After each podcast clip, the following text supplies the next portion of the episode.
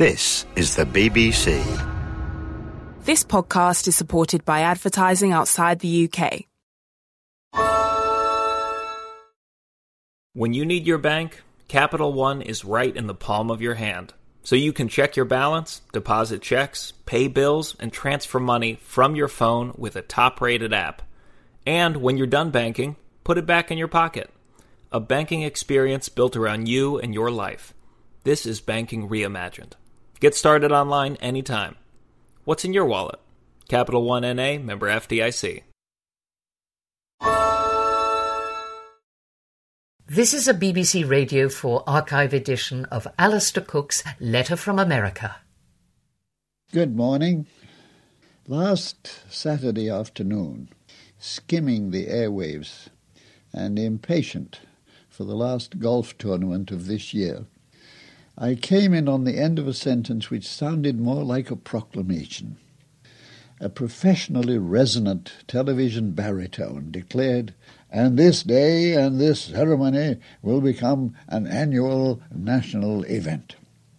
From the tone of the announcer and the sight of a little girl with pigtails and a toothy grin, I was afraid that I was in on the initiation of yet one more so-called National Day, as in Mother's Day, Father's Day, Lover Dog Day, or any one of a score of other festivals concocted by enterprising businessmen well aware of the money value of popular sentiment or sentimentality which made me give thanks for my late beloved mother-in-law, a southern lady of elegance and no-nonsense character, who actually forbade her daughters to send Mother's Day greetings because she didn't want them to be the victims of what she called a racket, started, as it was, by florists and the telegraph companies. Well, to much relief, last Saturday's ceremony was not commercially inspired or dictated.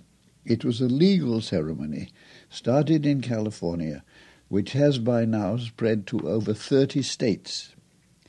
What the telly was showing was a panorama of married couples of every station and colour, sitting at a table in front of a judge to watch him sign and therefore legalize their adoption of the tot they were holding or kissing or shushing.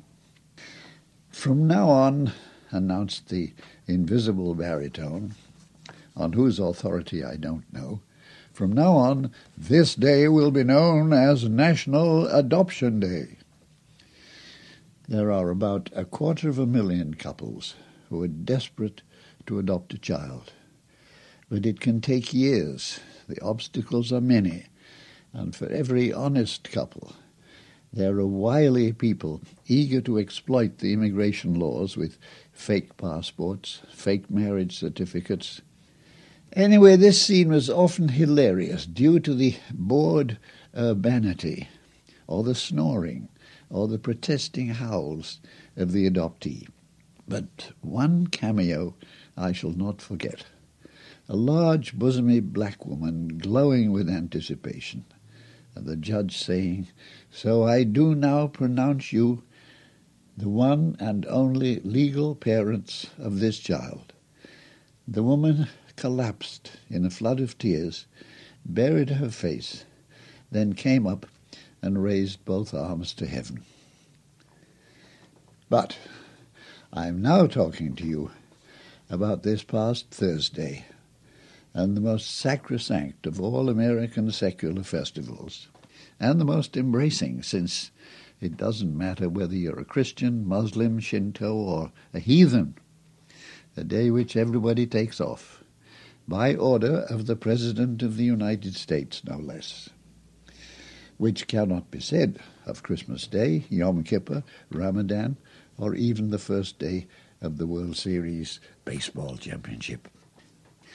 A Thanksgiving ceremony goes back to 1622, when it was proclaimed by a 33-year-old Yorkshireman, William Bradford, who was then the governor of the colony which had been set up at Plymouth on Cape Cod a sand spit curling off the coast of Massachusetts.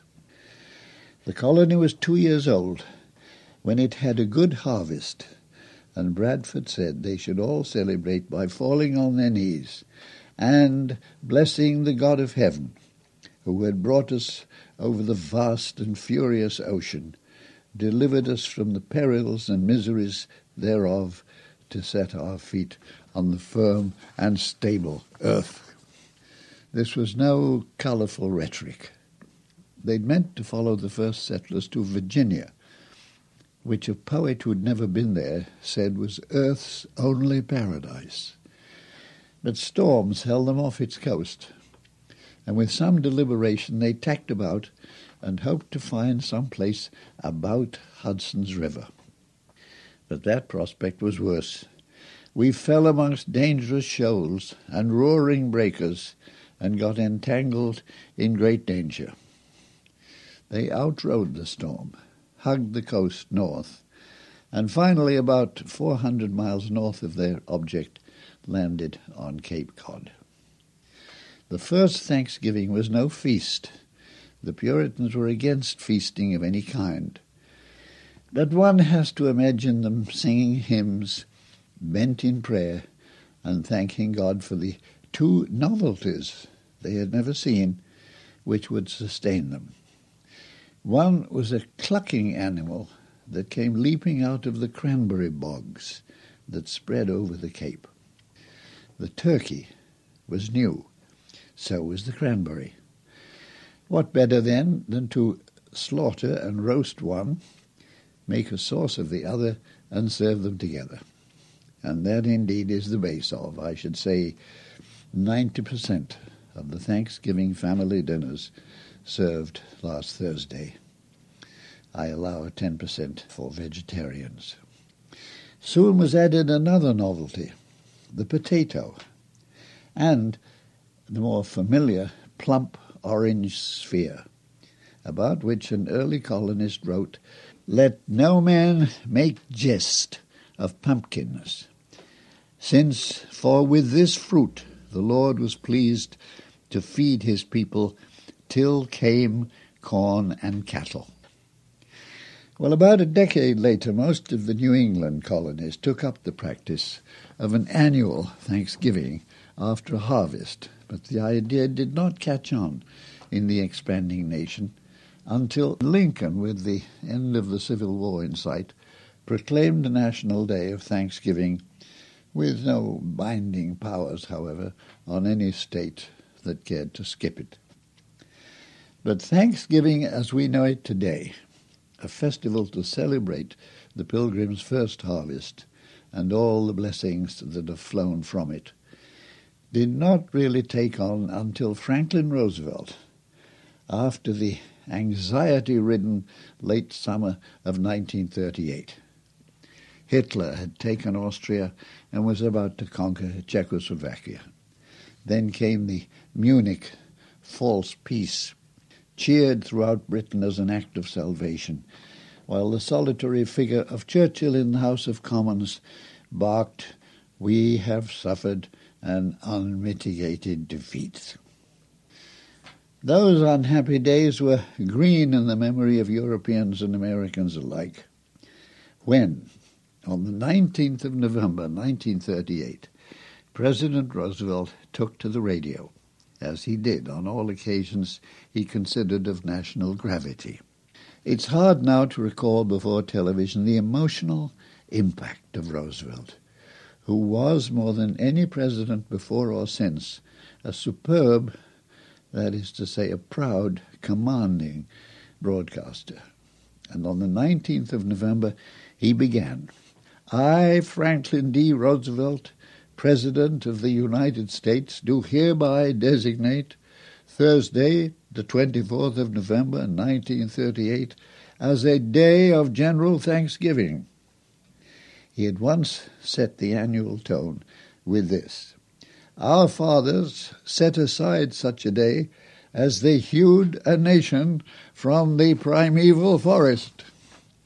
Well, never mind that there was hardly a gorse bush on the barren sand strip of Cape Cod. There were lots of forests across 3,000 miles of the mainland. From our earliest recorded history, Americans have thanked God for their blessings. We have cherished and preserved our democracy. In the time of our fortune, it is fitting we offer prayer for the unfortunate people in other lands who are in dire distress. We offer our thanks to Almighty God. May we, by our way of living, merit the continuance of His goodness. And ever since the last Thursday in November has been the day, the President usually putting out a written, very rarely spoken proclamation giving thanks for the special blessings of the year and recalling the original, the first harvest, and whetting the appetite for the now traditional symbols pumpkin pie and the sweet potatoes, most dependably the turkey and the other fixings, including the inevitable cranberry sauce.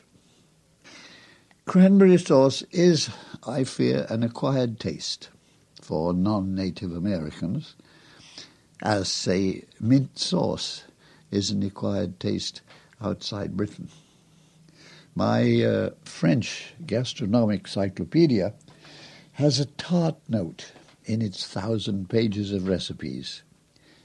Quote, the idea of combining finely shredded mint leaves with a cup of vinegar and water as an adjunct to hot or cold lamb is considered indispensable in English cookery only. But I have to say that the idea of adding a sharp fruit sauce to the unique flavor of turkey, smoked turkey especially, is to me an equal crime. However, I'm happy to tell you about one wonderful foul up to the American cranberry crop, which on one Thanksgiving just 43 years ago deprived practically the entire nation of its favorite turkey sauce. When the general shipment of cranberries was under way, seven million pounds had been kept for Thanksgiving. The Secretary of Health, Education and Welfare's men discovered that two bags, two pounds, contain an acrid element, a weed killer called aminotriazole. It was fed to rats. Guess what? They died. Panic in Washington the Food and Drug Administration put out a national warning. And their men went through the whole shipment and reported that the dreaded weed killer was absent in the remaining 6,999,098 pounds. Safe, they declared, for human consumption. Universal relaxation. Well, not quite. No count was kept of the families who decided to forego the delicious goo just in case it ran into the millions. Two White House reporters wondered if President Eisenhower had had it as usual. His press secretary said it was none of their business. A day or two later, it came out. The Eisenhowers served applesauce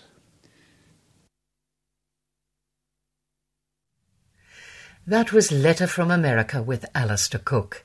You can find more Letters from America and thousands of other programs for curious minds on the Radio 4 website.